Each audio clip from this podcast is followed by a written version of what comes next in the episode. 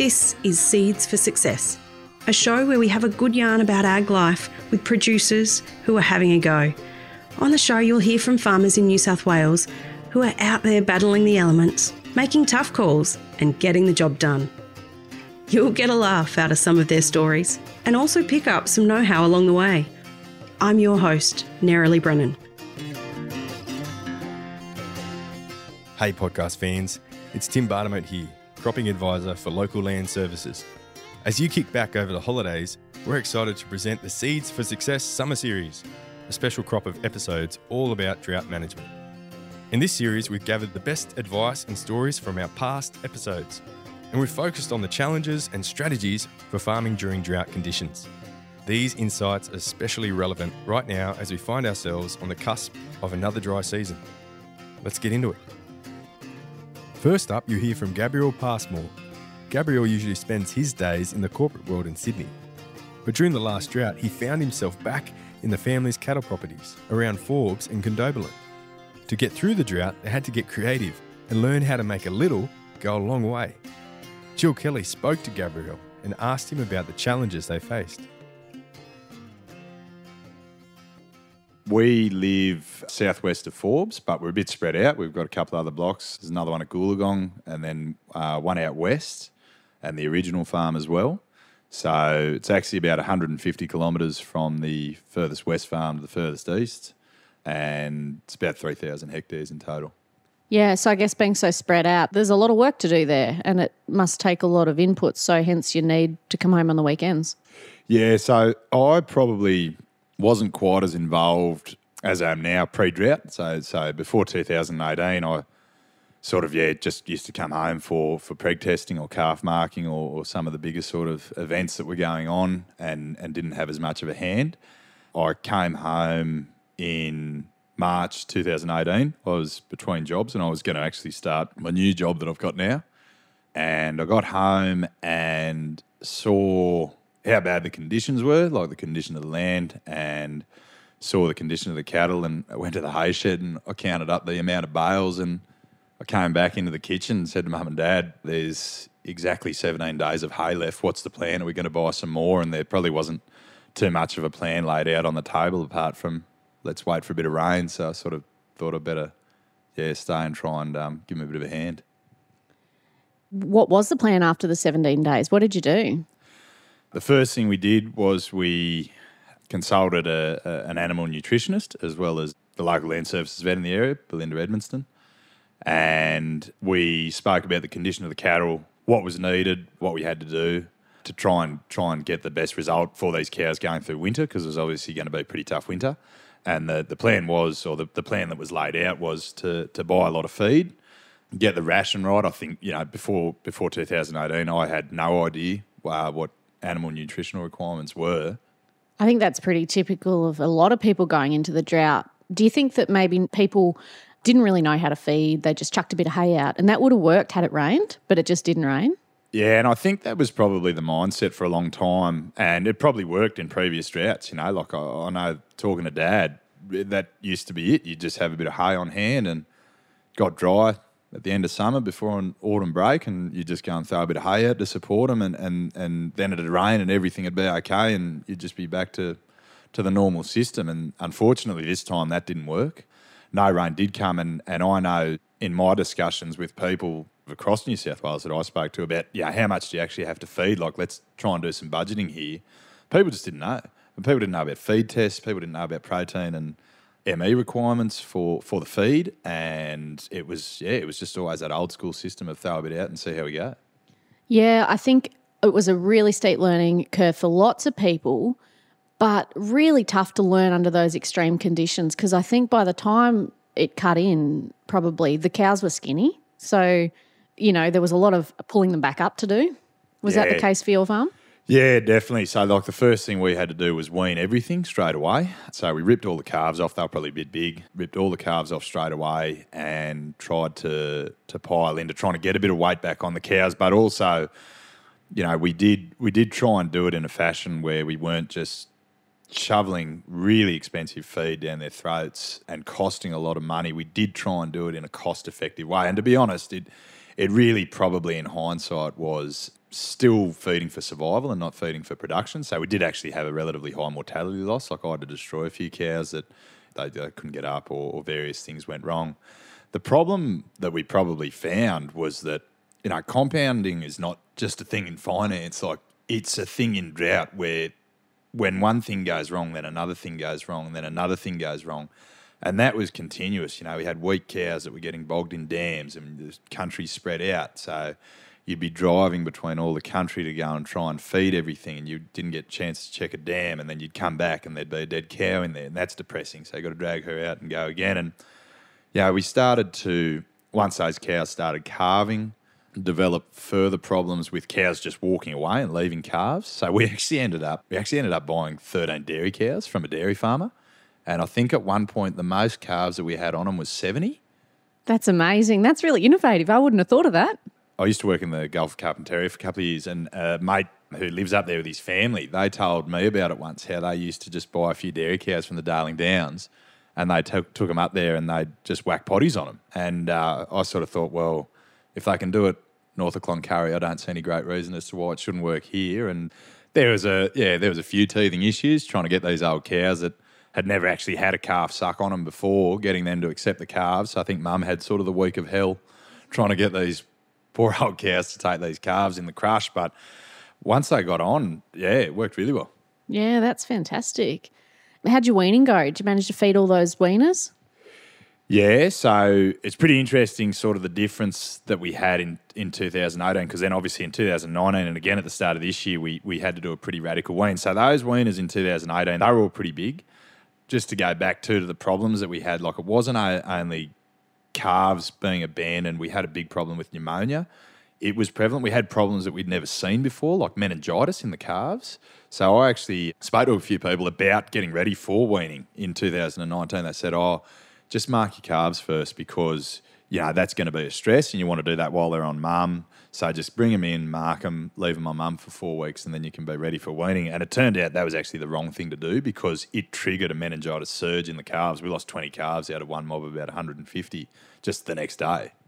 Wow. So in terms of then the actual weaning, in in 2018, it wasn't too bad. Like we had a fair number of cattle to handle, and the problem was feeding everything. So we knew we had to feed them cottonseed, and we had to get this sort of high protein, reasonably high energy feed into them to get, actually get them growing.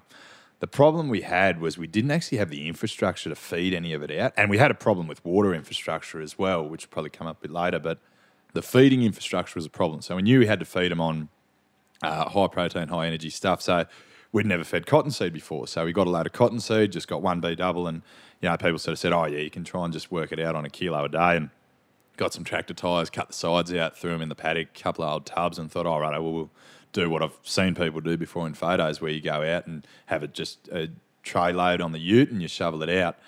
We, if we'd done it that way, like that's all we would have done every single day was just take cotton cottonseed. So we ended up getting cattle panels, and it's funny, like you know, until it's been done, like no one sort of knows. And I spoke to a couple of people, and they said, "Oh, I don't know if that'll work." Like we we dumped a load in the paddock first without cattle panels because people I'd heard were doing that and just accepting the waste. That got completely trampled and just completely ruined. Which it's a fifteen thousand dollar load of feed. That's pretty depressing. So then we got cattle panels and dumped it into cattle panels, and it's actually just like a self feeder. It just creeps in as they go, and there's no waste, and that was a terrific way of doing it. Oh, that's a great idea. That actually worked really well. That was really good for the weaners. So we did that for all the mobs. So we had piles of cottonseed everywhere where the B double had literally just back up in the paddock into the cattle panels, dump both trailers in there, we'd close it up, and then that was sorted. Then we had them on a little bit of grain that was just trail fed. We hadn't sort of got around to actually getting troughing setting up or anything like that because we were just running behind, you know, like we were just chasing our tail all the time, trying to keep everything going. And at the time, too, in 2018, we we're actually carting 50,000 litres of water a day because we'd run out of water on the home farm. So that compounded things. Wow. And then you spent a fair bit of money, didn't you, to put some water for infrastructure in? Yeah, we did. So so we sort of started that program in 2018 because we actually got all the dams cleaned out as well. Like we lost 40 cows in dams over 2018 into the start of 19. So we we couldn't get them all fenced up in time. You know, like because you sort of think, oh well, just fence them out. But like we had four people running flat out trying to feed cattle and we didn't have the time and we probably didn't have the money to get contractors in to get organised to try and fence those dams out. But they did all need cleaning out anyways. So we had a, an excavator come in and he cleaned out every dam in every place, which was pretty good. And so then, yeah, we started a, a pretty big program where we've ended up putting in about 27 k's of poly, 100 troughs. Yeah, every place is pretty much completely watered. We on the home block, we actually had to go down the road and drill a bore and run a pipeline up the road, but that place has never had water, so that's worked really well. Okay, let's stay with Gabriel for now because he had some important lessons to share. The drought was really hard on the Passmore family, and they quickly learned they had to make some difficult decisions about how they managed their herd. Jill Kelly asked Gabriel about how they had to change their approach. So when we started, there was a real problem that we found with probably focusing 90% of the time and energy on 10% of the herd and those down cows and the sick calves and all those animals that really probably were never going to make it, but they were taking up a lot of time in trying to save them. Things like, you know, things like finding a down cow in the paddock. And that can take four hours to go and actually get her, pick her up, bring her back to the house, try and give her a bit of feed, like put a bit of Hartmann solution into her, all that sort of stuff to try and get her up and get her going. And then by the time you do that, particularly too, what we found, like we ended up bringing all the cattle back to the home block or back to the two, two closest blocks once we actually got the water set up because so much of our time was actually traveling, traveling, getting there, feeding out, finding a problem, trying to deal with that problem. That took up time. Then you'd miss another mob and that's where the compounding came in. Like it just this snowball effect of just bloody everything going wrong. And once we were able to actually get ahead a little bit with a radical wean, which which we had to do, and we still lost some cattle in 2019, even though we did that. We were sort of a lot better into the tail end of 2019, into 20, where we had those cows in better condition uh, we didn't have those problems. we didn't have those problems of pneumonia in the calves. We didn't have the problems of cows going down. We didn't have the problems of meningitis where calves would just drop and start fitting in front of you and then peg it about 20 minutes later, which is pretty depressing and it knocked Dad around a fair bit. Like he he he really got knocked around by that. Yeah, I was going to ask you, you talk about compounding. It must really compound on your mental health too. Yeah, it definitely did. So I think that it had a, a really profound effect on Dad and I think he he definitely admitted himself he sort of actually froze up. So what ended up happening, particularly with buying more feed and, and, and making some of those decisions, was we we just had to buy it. Actually, sort of committed to a fair bit of feed behind his back and just didn't tell him, and then it sort of kept rolling in, which was good. But that decision making was made in conjunction with mum because uh, it sort of it was it was pretty overwhelming and dad was spending so much of his time trying to get those sick animals up and going again and just putting so much time and emotion and, and effort and energy into it that I think it was pretty draining for him and you could definitely see it in his face. Like it knocked him around a lot and in his eyes you know he just always looked pretty drained pretty sad because he's just seeing his life's work sort of melt away in front of him. Drought decision paralysis is a real thing isn't it I saw farmers mid drought just yeah unable to make decisions. It it really affects your decision making. Definitely, it definitely affects your decision making. It affects your decision making with your business. I think you see things like tempers shorten. You see things like really poor decisions being made because uh, people don't take the time to step away and actually have a think because it's just the weight of the world on their shoulders. So then, when they do actually finally make a decision, it's probably not the right decision or a good decision that they've had time to think about. So I've definitely seen firsthand it is a real thing. Next up, you'll hear from Tallah Looten, who runs the livestock side at the camp, a cropping and livestock operation east of Coonamble. During the drought, Tallah found they needed to be flexible to survive Jill Kelly sat down with Tallah and asked her about the changes they made. Here's Jill. I really admire what you guys have been doing. Like your approach to drought, you made the big decision to sell those beautiful breeding cows, and then you've made yourselves really flexible. You've gone into sheep, you've learnt as much as you can, you know, in the sheep game in a short period of time. How have you done that? How have you had the mindset to be that flexible? And who have you learnt from? Who have you surrounded yourself with? How have you done that? Definitely the training is a bit of everything and the advice is a bit of everything, a bit of everyone and everything, and as much as I can get hold of and absorb. I'm quite a fan of if you don't know it, you need to go and know it. For so. someone who says she's not academic, the amount of information that you absorb is incredible. It must be the passion that that drives it. I think so. I definitely think that's what it is. You you know, if you really love it, you really you really get involved in it. So yeah, no, that's definitely been a big part of it. I think right back at the start with the cows, it was definitely hard, don't get me wrong. Like, you know, they were beautiful big Angus cows and dad and mum had put a lot of work into breeding those cows. I think I just was watching people around us and talking to a few people and working out, you know, was we'd already started feeding those cows in 17 and and I was just thinking this this is this is hard and this this doesn't seem like we're making any gains. It just feels like we're going backwards. We're just throwing off the hay and they're not even doing that well. Like there's more to this or we can do this better. And then yeah, we we dabbled in the sheep. We sort of had a small mob on the side all the time and in 17 we sort of were like, oh, these guys are kicking goals. These guys are making this easy. And they're going to produce, they're going to have wool, they're still going to have their lambs. And then we've got a ewe to sell if we need to sell her as well. I was like, these guys are doers. So we sort of ramped that up a bit, sold a few extra cows. And then probably I think it was must have been midway 18. We had the best mob of cows in one paddock and the rest in and three mobs of 50. And the top mob of 50, I said, well, these are sort of the best ones that we've got left. And if we sell them, we're not keeping any more. Like they're all gone. Like that that'll be it because they're the best. So we ended up selling them. And so the rest went. And we ended up trading into scanned in Lamb ewes. Our first mob landed in them at the start of 2018 with hopeful aspirations. It might rain. Yeah, pretty much. That that you know it might rain, but at the same time we were like, well, you know, we we can probably feed these if we have to. So Hmm. you know, we'll, we'll we can make it work with these. And so we did, and like you know, I'm sure like many that year, our lambing percentage wasn't awesome, but we actually got good lambs and we got good wool, and we ended up building a feedlot for the lambs, a drought lot or whatever you want to call it, and put through a couple of mobs, and actually ended up buying in mobs to trade through there because we we had we had grain. So that worked really good, and we did a few different trials on. We bought a mob of scanned in lamb to merino lambs, so we had merino lambs going through the feedlot next to crossbred lambs going through the feedlot, and that was really fascinating. I remember at the time we were like, well, the you know the merinos aren't going to do very well when they were actually booked in on the same day, same kill, different sheets. And it turned out on whatever that was, whatever that month was, the skin value was so high for the merinos, they came out exactly the same.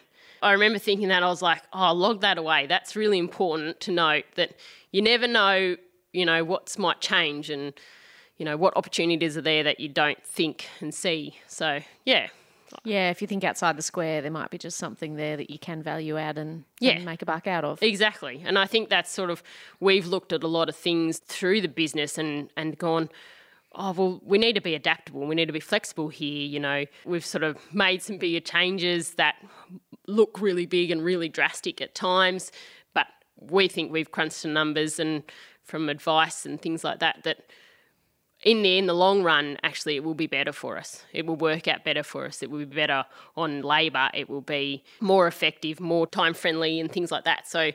I suppose that's what it comes down to going through each of the scenarios. I'm a bit of a planner.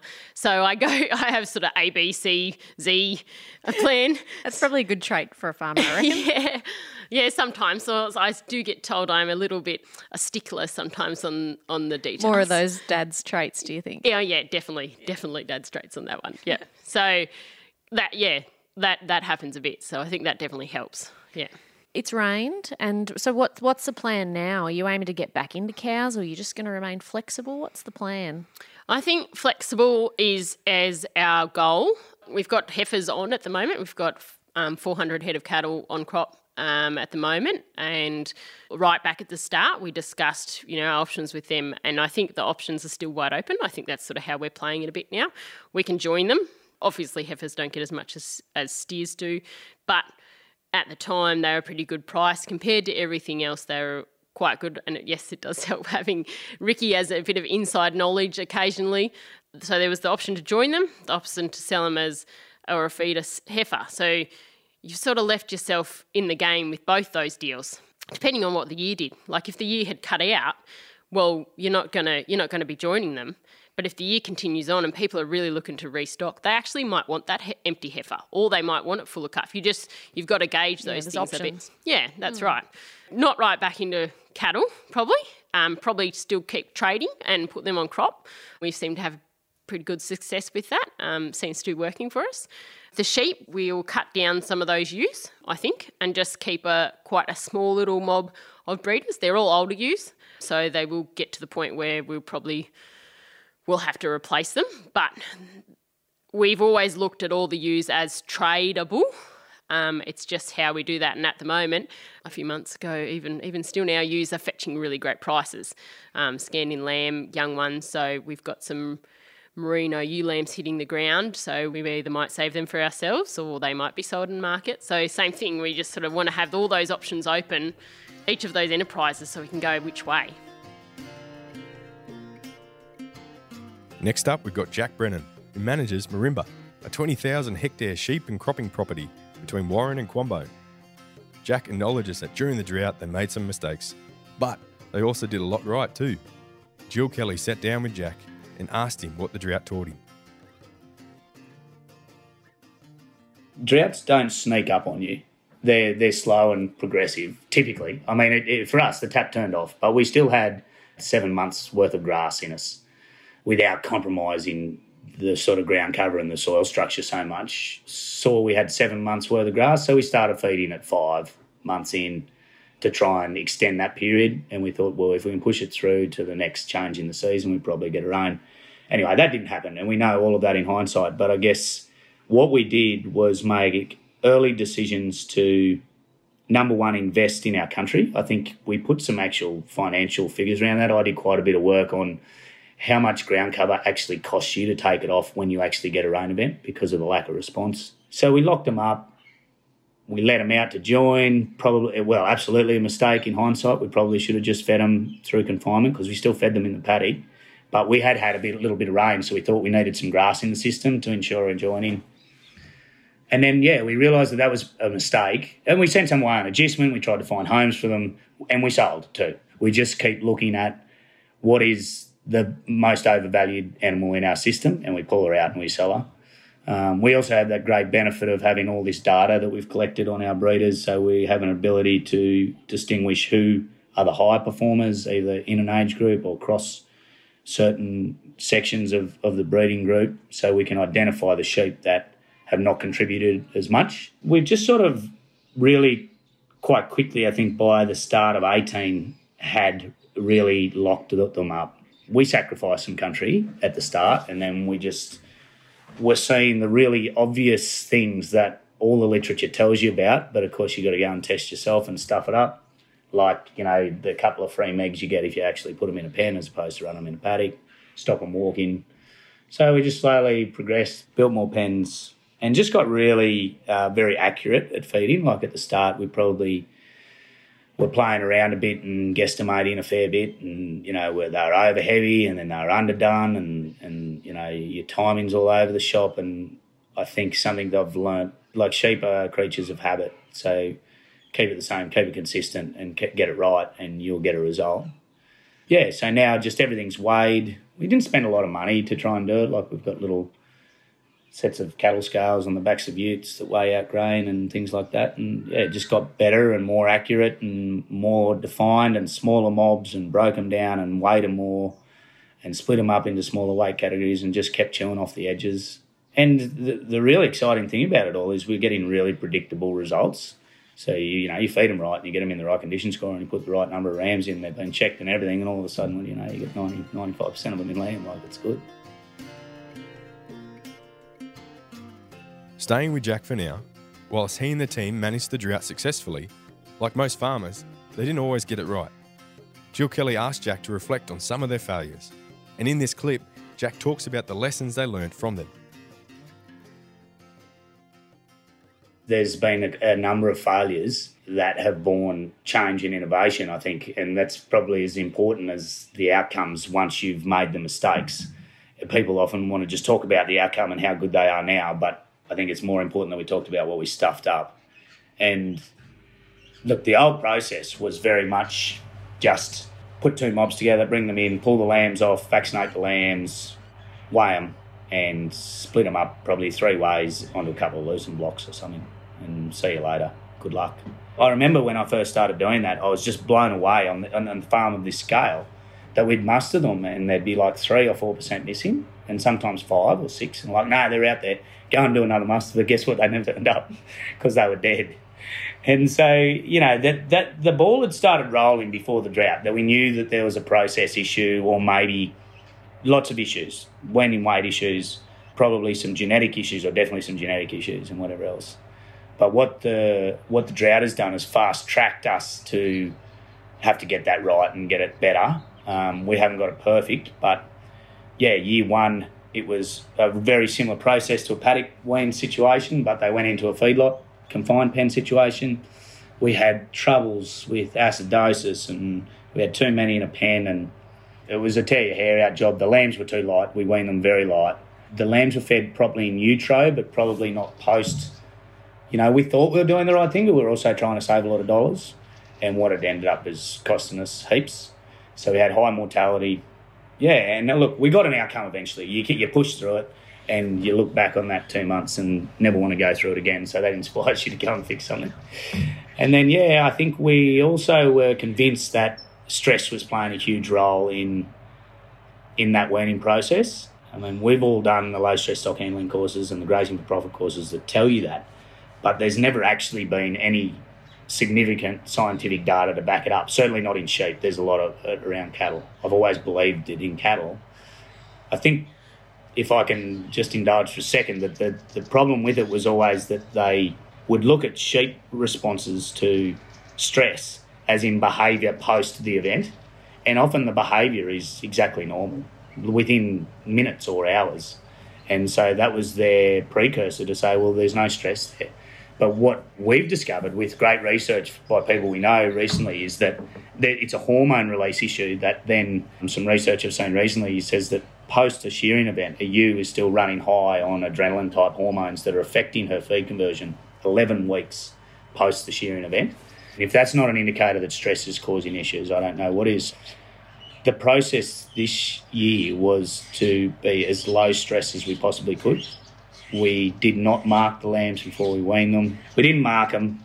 We left them on their mums. We fed them properly. We had them in and out of the yards banged up there at one stage, but in most cases in three hours. There was no needles, they weren't weighed, they were drafted on eye, put in a pen. We used a few products to try and calm them down. Whether they worked or not, I still don't know. But and yeah, and then we fed them. We just put grain in front of them, and we had them well trained on grain, and we just saw amazing turnarounds. Very very low mortality at six weeks post weaning. May have been 0.1 of one percent mortality post weaning unbelievable growth rates, which you do see. There's a lot of compensatory growth there to be done, but to be had, and we saw better growth rates. We also saw much higher weaning weights.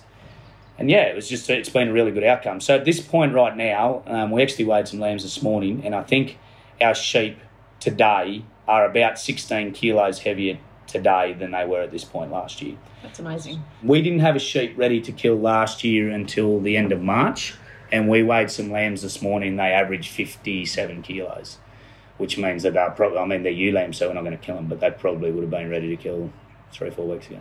Mm. Fantastic. Unbelievable.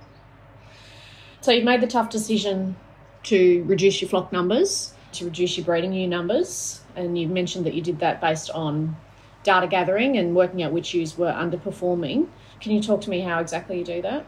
Yeah, so when the user made, and we just collect well, five pieces of fleece information. Um, also, whether that lamb was born as a scanned twin or a single, and then we collect four weights up until yearling weight, and we look at growth. And then we actually feed all of that information into an economic index, and the ewes then get ranked in their contemporary group and then that's that's how it works. So you know you can go in and just draw the line wherever you like. They go over an auto drafter. They've got an EID tag in their ear. That economic index can vary in some years. The the importance of using it amongst their contemporaries, like in an age group, is that of course seasonality has a huge impact across age groups. You have to be very careful how you use raw data to select animals. But when we account for all of those factors that we can understand, being twin or single and you know, where they were born, whether they were born out of a maiden, and all sorts of things, and we adjust for that and then rank them. We feel like we're getting. It's not perfect. Uh, if I had to take a number, I'd say we're eighty-five percent accurate on being able to identify where the best performing sheep are on the farm and where the lower performing sheep are. Now, of course, we take the culls out. So when I say lower performing, in some years the variation can only be, I think one year, 2014, it might have been six dollars across every animal in that age group. And then you get really good years like 2018, where I think the variation was something like seventy dollars across the age group. Mm. And yeah, again, you would have to wonder how much the environment's influencing that. But the fact still remains is that they're all only con- compared against their contemporaries. And then, yeah, we just draw a line and say, okay, it's going to cost us, let's take a number, $56 to feed a ewe for the next seven months to get it through to the next decision point, which would most likely be scanning, let's say, and then we'll make a decision then on what gets sold if it hasn't rained. And any ewe that does not produce $56 in fleece income between now and then doesn't get a start. So I'm pretty confident that 85% of the sheep that stay are going to cover the cost of us doing that. So it's a net net. And if you can come out break even in a drought year, I think you're going all right. And that's that's always been our mantra that we need to at the very lowest break even in a drought year. And then when we get a crack at it, you know, you need to hit it out of the park and you average it out, and you become over a five or ten year period a profitable farm. And so, speaking of that, hitting it out of the park, the day that it rains, what are you just itching to sink your teeth into out here? What's going to be some of the things you do? I feel like we're pretty well prepared in that all of our cropping country, at least, is ready to go. But for us, it's going to be getting better at growing better pasture, more pasture on less rain. So, you know, we've always um, looked at this as a, as a grass growing business and the animals come to utilise the grass. I, I know that sounds like a bit of a cliche, you hear people say that, but I think it's a really, a really good point that you've got an asset. The asset is, is a bucket. And I think you actually have the ability to put some hungry boards on that bucket and fill it up a bit more. And I don't think we've been particularly good at it. I mean, we spend a lot of time on genetics and not enough time making sure that those genetics get expressed. And the, the way you do that is make sure that the nutrition is never compromised. And that's another great lesson from the drought. When you feed a sheep accurately and directly and never let them have a check, then you have lifetime productivity, I believe, out of those animals and phenomenal individual production outcomes. So it'll be growing grass, and we, we are, we're a lucerne based pasture system, and it's all dead. So getting that right, it's, it's going to be hairy because I don't want to go back in and plant the whole lucerne base again in one year. It sort of stuffs up our rotation and stuff. So how do we fill the gaps economically, fill the gaps in pasture growth to get our stocking rates back up and make sure we don't compromise individual animal performance? And that's a hard balance to strike, but I think that's going to be the, the exciting challenge of post drought is how do we actually make this better than it was before and more accurate and more direct and, and get better outcomes? So that's it for today's episode. If you want to listen to the full interview with any of today's guests, you can find links to those episodes in the show notes. I'm Tim Bartimaeus, and I'll chat to you next time. Thanks for listening. This podcast was brought to you by Central West Local Land Services. Local Land Services delivers advice and support to farmers, landholders, and the community across New South Wales. To learn more, you can find us online by searching for Central West Local Land Services. If you'd like more information about the topics we discussed today, as well as links to relevant articles, fact sheets, events, and other helpful resources, we've added those into the show notes for this episode. You can find them by tapping or swiping over the cover art in your podcast player now. Hey, and while you're there, please leave us a five star review. It really helps other farmers find the show. I'm your host, Nerily Brennan, and I'll chat to you next time.